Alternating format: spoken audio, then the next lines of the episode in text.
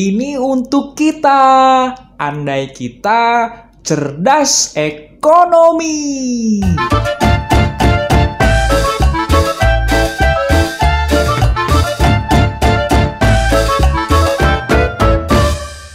Hai guys, perkenalkan, saya Edi Hermawan, asal Bandar Lampung. Pernah gak sih ngebayangin gimana jadinya masa depan kita kalau kita tuh nggak hobi belanja? Fokus pada kebutuhan, bukan yang diinginkan.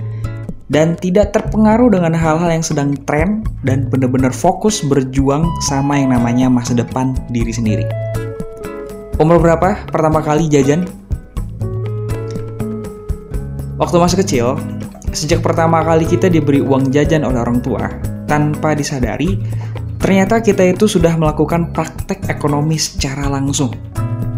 Namun belum kita sadari, yaitu membeli tanpa menawar, alias melakukan transaksi jual beli. Uang jajan pun dihabiskan tanpa tersisa. Apalagi jika kita sudah besar atau dewasa, praktek ekonomi sudah menjadi makanan sehari-hari kita. Kenyang. Namun sayangnya, sebagian besar dari kita tidak sadar dan tidak paham bagaimana menerapkan ilmu ekonomi yang dapat menentukan pilihan-pilihan cerdas dalam kehidupan sehari-hari. Guna mendapatkan manfaat yang jauh lebih besar di kemudian hari. Selama kita sekolah, hingga minimal lulus SMA, kita semua diberikan uang jajan setiap hari oleh orang tua kita. Namun, banyak dari kita yang masih bodoh dalam hal menabung. Susah. Dikit-dikit kepake.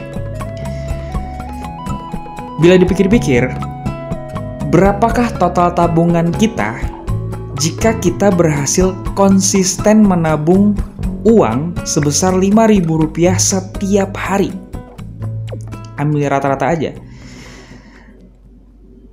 kita menabung dari kelas 1 SD hingga lulus SMA.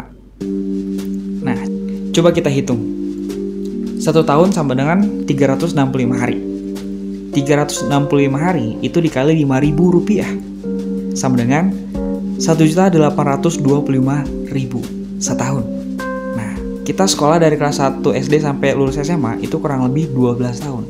Jadi 1.825.000 dikali 12 bulan sama dengan 21 juta 900 ribu rupiah. Uh.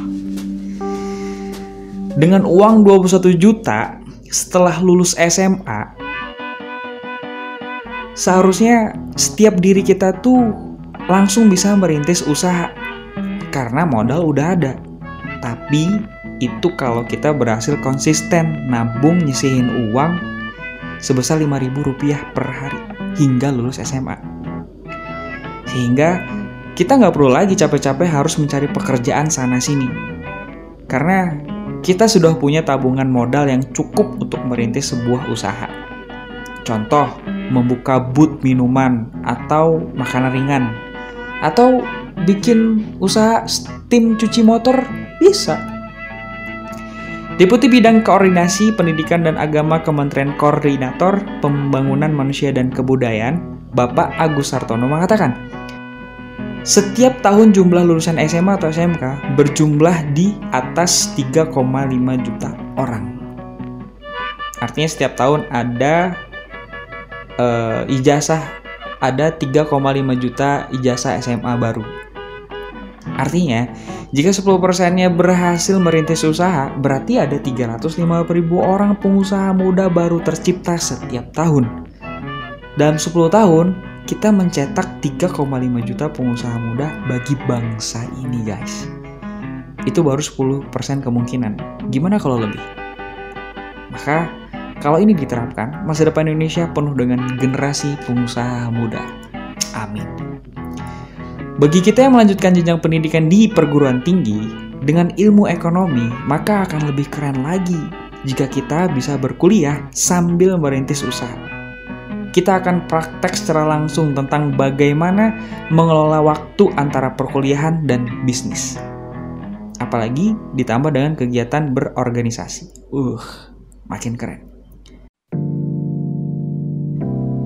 Bagi kita yang bekerja, baik lulusan SMA ataupun sarjana, dengan ilmu ekonomi, maka kita bisa mulai belajar dari mengelola penghasilan kita setiap bulan. Usman bin Affan mengelola penghasilan menjadi tiga bagian. Pertama, sepertiga dinikmati, sepertiga diputar kembali jadi modal, sepertiganya lagi jadi sedekah.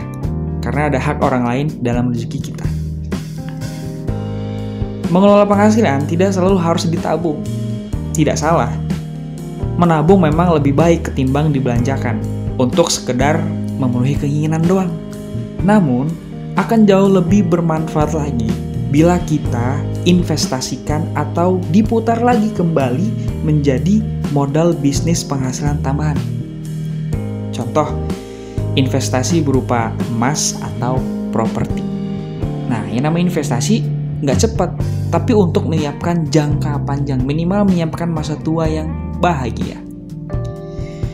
Daripada semua harta kita ditabung di bank, lebih baik dibelikan emas setiap bulannya atau membeli tanah atau rumah secara kredit.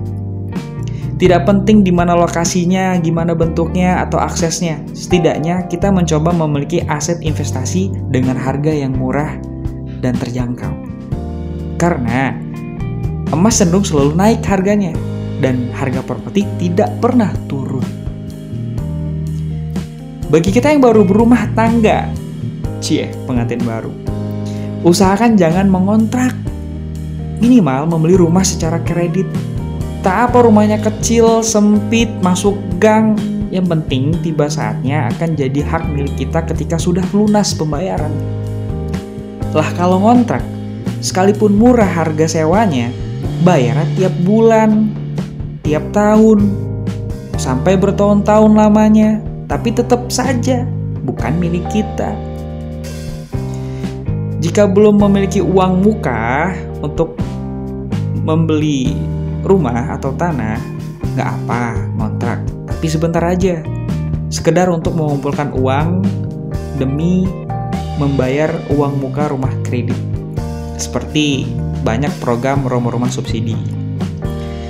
Selain menyisihkan penghasilan untuk investasi masa depan, sebagian penghasilan kita juga bagus bila diputar kembali untuk jadi modal bisnis sebagai penghasilan tambahan.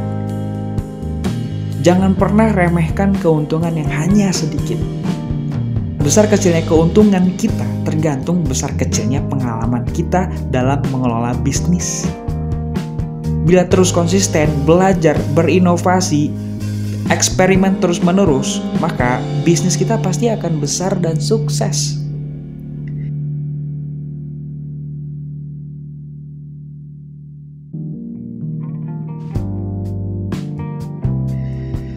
Menabung sejak kecil hingga besar, kemudian hasil tabungannya digunakan untuk modal merintis usaha, lalu mengelola sebagian penghasilan untuk investasi masa depan, serta sebagian penghasilannya lagi diputar kembali untuk modal usaha. Ini akan bisa kita wujudkan jika kita cerdas dalam menentukan pilihan-pilihan kehidupan ekonomi sehari-hari kita. Dari yang paling sederhana, seperti mengutamakan kebutuhan ketimbang keinginan, hingga menentukan pengelolaan keuangan untuk jangka pendekkah, jangka menengahkah, jangka panjangkah, untuk hal yang ringankah, yang sepelekah, atau yang pentingkah, menentukan perputaran pemasukan dan pengeluaran bisnis, dan seterusnya, dan sebagainya. Cobalah untuk tidak tergiur dengan hal-hal yang sedang ngetren diskon, promo, atau bonus. Tidak terpengaruh dengan gadget-gadget terbaru. Jarang nongkrong di cafe resto. Atau kadang kita kesualayan nih untuk berniat hanya beli satu produk, tapi ujung-ujungnya malah beli banyak produk. Tidak tertarik dengan rayuan-rayuan hutang pinjaman online yang mudah dan cepat tidak sembarang menerima kredit, jarang makan makanan yang mewah atau mahal. Sekedar secukupnya aja nggak apa-apa, dan lain-lain dan sebagainya dan seterusnya. Karena semua ini sebenarnya jelas bukan berhemat, melainkan hanya menghabiskan penghasilan yang kita miliki saja. Kecuali jika Anda memanglah sudah sangat kaya atau sudah mendapatkan kebebasan finansial. Sebaliknya, jika kita belum kaya, seharusnya kita selalu tertarik dengan informasi investasi, reksadana, surat berharga, seminar bisnis, peluang bisnis, nggak boros, nggak sembarang belanja, berprinsip, dan lain-lain. Demi menambah pengalaman dalam hal menciptakan penghasilan-penghasilan harian, mingguan, bulanan, tahunan, dan seterusnya, sambil tidak mengeluarkan banyak pengeluaran.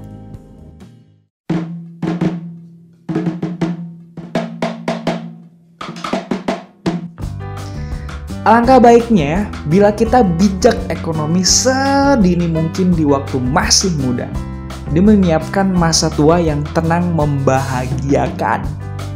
Seperti kata bijak, tunda kesenangan di awal untuk mendapatkan kesenangan selama-lamanya. Semua berawal dari cerdas menentukan pilihan ekonomi. Semoga podcast ini bermanfaat untuk Republik Indonesia agar warganya lebih cerdas hidup ekonomi, termasuk diri saya secara pribadi. Amin ya robbal alamin. Jangan bilang siapa-siapa ya. Ini rahasia kita. Ini untuk kita. Saya Darmawan dari Lampung untuk Indonesia.